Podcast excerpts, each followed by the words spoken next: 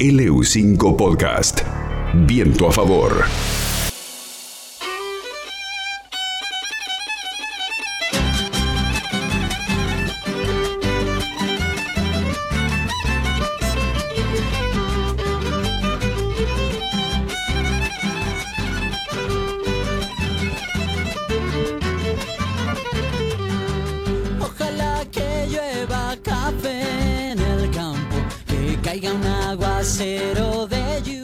Columna del puesto Chañar, con los diferentes capacitadores del puesto que nos van enseñando eh, día a día a hacer nuestra propia huerta, conservas, bebidas, a trabajar la tierra.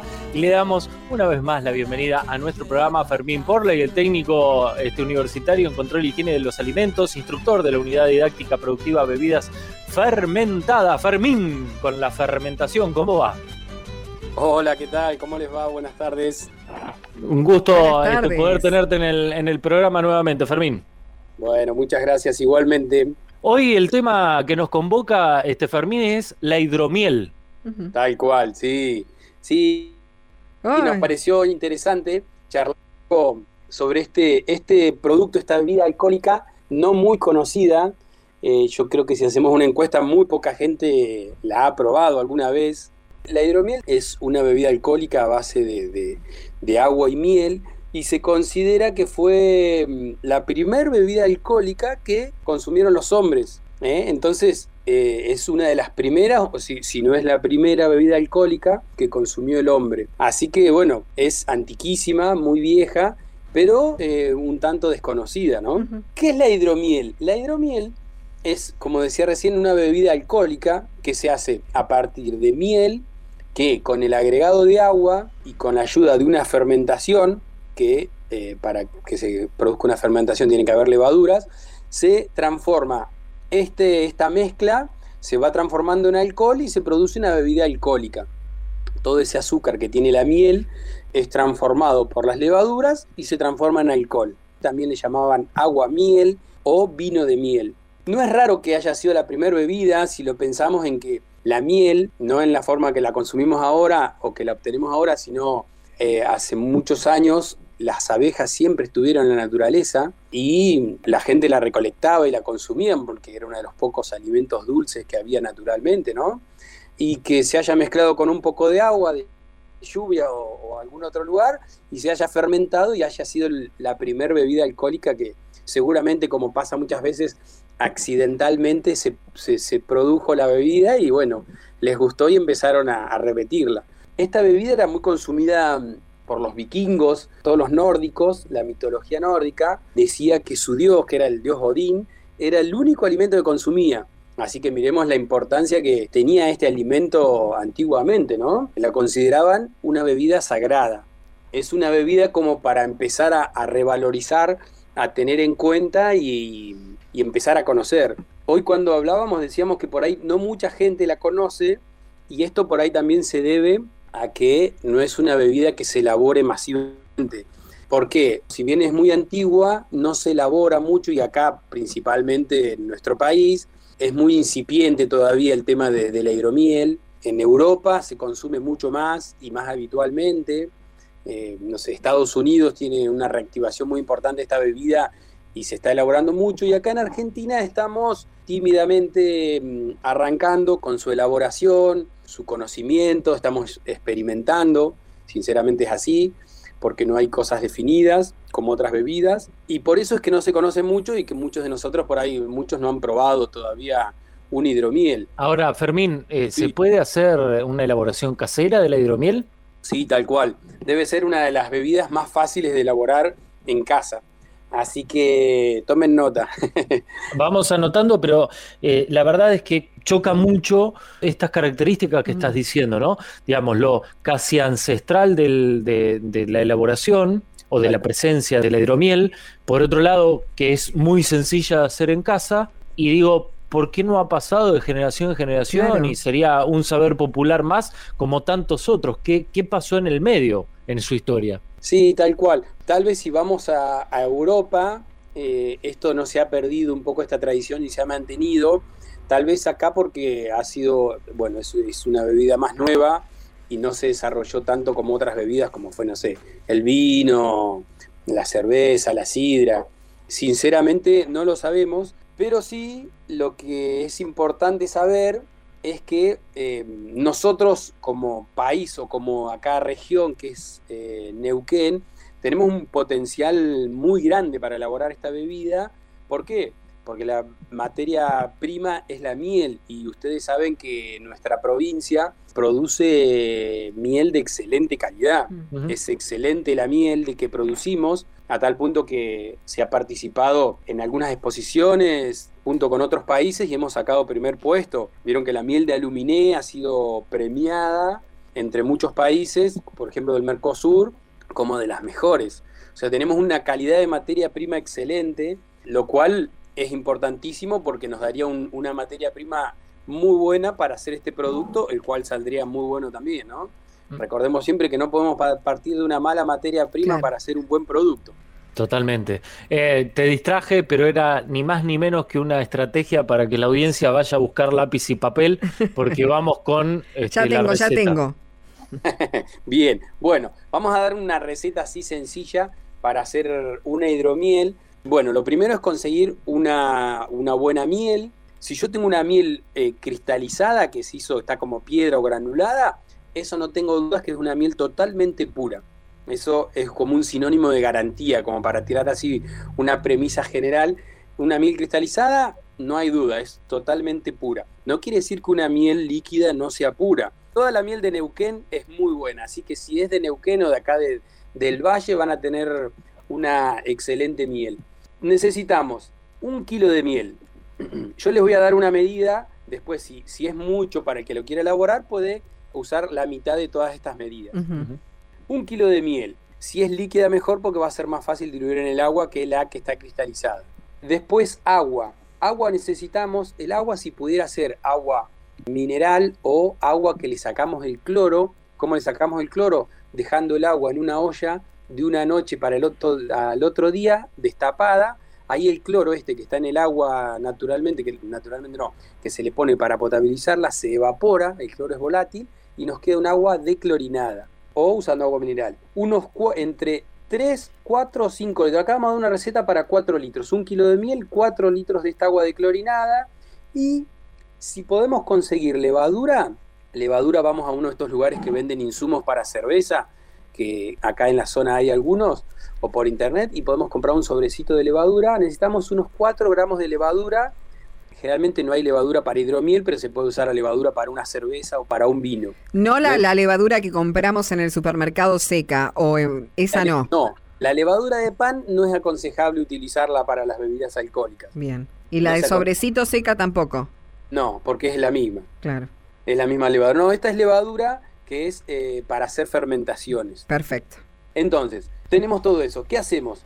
Eh, mezclamos el agua, con la miel en una olla, un recipiente grande, lo disolvemos, lo mezclamos, lo agitamos hasta que se disuelva todo y después aparte, eso, si está a una temperatura ambiente de 20 grados, excelente esa mezcla de agua y miel, y después el sobrecito de levadura lo mezclamos con un poquito de agua tibia como si fuéramos a preparar levadura para el pan, le ponemos, no sé, un poquito de agua, unos 40 mililitros, 50 mililitros de agua, y la levadura la ponemos ahí que se empieza a hidratar hasta que vemos que empieza como a, hacer efervescencia o a hacer espuma. Que toma vida.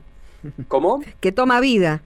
Exactamente, que revivimos a esas levaduras que son organismos vivos, las volvemos a la vida eh, y empiezan a, activarse esas levaduras. Después le podemos poner un chorrito de esa, de esa mezcla de agua y miel, un chorrito, ese azúcar lo que va a hacer es activarla aún más las levaduras. Y una vez que están bien activas, que empieza a hacer una efervescencia y parece que se nos van a rebalsar del recipiente, se lo agregamos sobre la mezcla esta que tenemos de eh, agua y miel. Acá un punto, ahí estaría la mezcla. Yo no dije, lo que necesitamos eh, para hacer la fermentación propiamente dicha va a ser un recipiente que podamos tener una tapa. Acá hicimos la mezcla de agua y miel y necesitaríamos un recipiente que puede ser, no sé, o un frasco de estos de vidrio que venían los duraznos, puede ser un, frasco de eso, puede ser una damajuana eh, de 5 litros, si son recipientes de vidrio mejor, tratemos de evitar plásticos que no conozcamos o de procedencia que no es del rubro alimenticio. una damajuana podría ser ideal. Entonces ponemos la mezcla de agua y miel dentro de la damajuana, ahí con un embudo le agregamos arriba esta levadura ya activada, no lo mezclamos, lo dejamos así y eso lo tenemos que dejar en un lugar templado, que adentro de nuestras casas ahora está ideal, no un lugar frío porque las levaduras, como son organismos vivos, necesitan un poco de temperatura, por lo menos por arriba de 16, 17, 18 grados. ¿eh? Tampoco es, bueno tenerlo al rayo del sol que esté a 35 grados porque no, sería bueno para nuestro producto. Pero la temperatura ambiente de las casas, que andará por 20, 20 algo grados, está perfecta. Ahora, esto va a empezar a fermentar, porque las levaduras se van a empezar a comer el azúcar de la miel y van a empezar a producir gas. En la, Vieron que en la transformación de azúcar en alcohol se hace alcohol y se libera dióxido de carbono. Esto, si yo la dama Juana esta que estoy usando la tengo tapada herméticamente, va a reventar. o va a volar por el aire el corchito. nos va a despertar a la noche el ruido y, el corcho, en el mejor de los casos, y nos revienta la botella.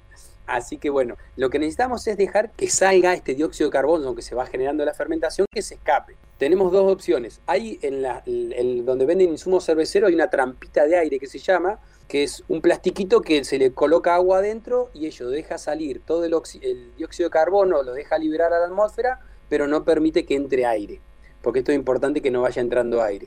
Entonces, o podemos poner esas trampitas o le ponemos sino un corcho, un corchito arriba de la damajuana y no se lo dejamos tapado completamente, se lo dejamos eh, apoyado, cosa de cuando genera un poco de gas lo levanta y vuelve a caer. Y si no, otra opción es ponerle una manguerita dentro del corcho, esa manguerita va a otro recipiente, que es una botella con agua o un frasco con agua, y ahí eh, va a ir burbujeando todo el dióxido de carbono que va generando, pero no va a permitir que entre ahí. La pregunta es cuánto demora aproximadamente en activarse la levadura con el agua que pusimos antes de agregarla a la miel y agua. Eso es rápido, eso tardará 10, 15 minutos, 20 como mucho. Eh, ustedes se van a dar cuenta porque cuando agregamos la levadura seca sobre esa agua tibia, primero se va a empezar a humedecer y después van a empezar a ver que empieza como a, inflarse eso, que se están activando las levaduras. ¿Eh? Entonces se van a dar cuenta enseguida de ese cambio. Y si ustedes lo dejan, va a rebalsar el recipiente en donde lo apoyaron, porque se empieza a hacer espuma, espuma, espuma, y, se rebalsa. Entonces, antes que suceda eso, lo tienen que poner eh, dentro de la dama juana sobre la mezcla esta de agua y ahí no hace falta mezclarlo, lo dejamos, lo tiramos por arriba y lo dejamos ahí. Y ya vamos a ver que al otro día eh, es lindo el espectáculo porque se ve si es un, recipiente transparente como una dama juana, parece que estuviera hirviendo adentro. Va a empezar a levantar un poco temperatura y va a hervir, se va a mover, vamos a ver que se mueve adentro. Eh, esa es la fermentación y eso es lo que producen las levaduras ahí adentro. Esta fermentación nos va a durar aproximadamente unos 15 días. Por ahí al principio va a ser más vigorosa y después va a ir perdiendo fuerza y al cabo de unos 15, 20 días ya no se va a mover más y no va a generar más gas en ese momento, a partir de ese momento, lo que tenemos que, ahí sí, cuando ya nos genere más gas, taparlo herméticamente y vamos a ver que en el fondo del recipiente se va a producir un sedimento, vamos a observar un sedimento y eso lo que tenemos que hacer es hacerle un trasvase. Ese sedimento se tira, que son levaduras muertas y ahí algún resto. ¿Y cómo se hace eso? ¿Cómo descartas ese sedimento? Bien, eso cómo hacemos? Metemos una, podemos meter una manguerita dentro de la majuana, vemos que la manguerita no toque el fondo, que quede en el líquido y de ahí chupamos y lo pasamos a otro recipiente limpio.